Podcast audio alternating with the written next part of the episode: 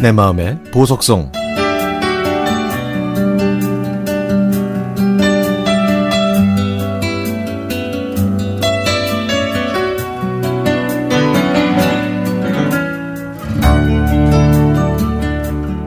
며칠 전 시골에 계신 어머니한테 전화가 왔습니다. 동생이 결혼한다고 하더군요. 동생은 지방에 살고 저는 서울에 있어서 가끔 통화만 하는 여동생이죠. 저는요, 동생한테 미안한 게 참으로 많습니다. 어렸을 때부터 장남인 저 때문에 희생을 많이 했거든요. 불만이 있을 법도 한데, 한 번도 싫은 내색도 안 하고 저를 잘 따랐습니다. 대학을 다닐 때도 등록금 낼 형편이 안 돼서 누군가 휴학해야 할 때도 여동생이 먼저 휴학한다고 할 정도였죠. 그리고 저한테는 이렇게 말했습니다. 오빠는 계속 공부해. 난 괜찮으니까 미안해하지 마. 나중에 형편 좋아지면 그때 복학하면 되지 뭐. 여동생은 부모님 짐을 조금이라도 덜어드리겠다면서 아르바이트를 했습니다.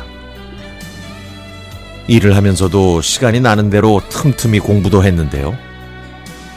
저는 그런 여동생을 볼 때마다 마음이 아팠습니다.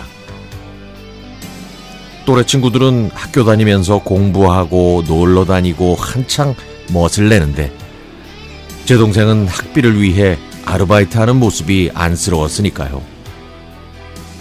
이 모든 것이 다 저 때문인 것 같았습니다.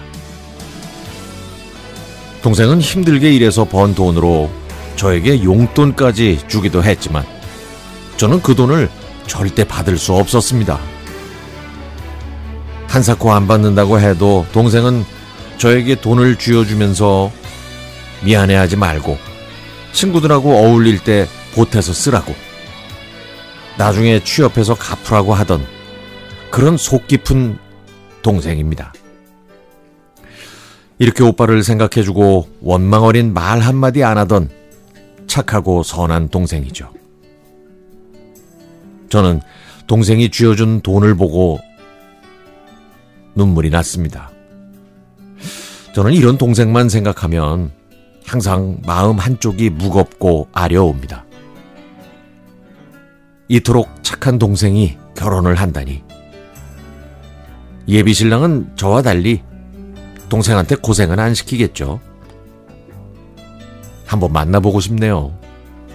똑 부러지는 동생이니까 분명히 좋은 사람일 겁니다. 제가 능력 없는 오빠라서 동생에게 참으로 미안하네요. 능력이 있으면 결혼하는 동생한테 큰 도움을 주고 싶은데, 뭐, 제 처지도 여유가 없다 보니 미안한 마음만 듭니다. 어릴 때도 그랬고, 다 큰 어른이 된 지금도 저는 동생에게만큼은 항상 죄인이네요.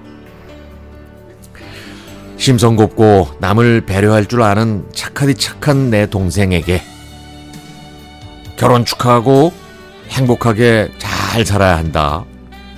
오빠인 내가 항상 기도할게.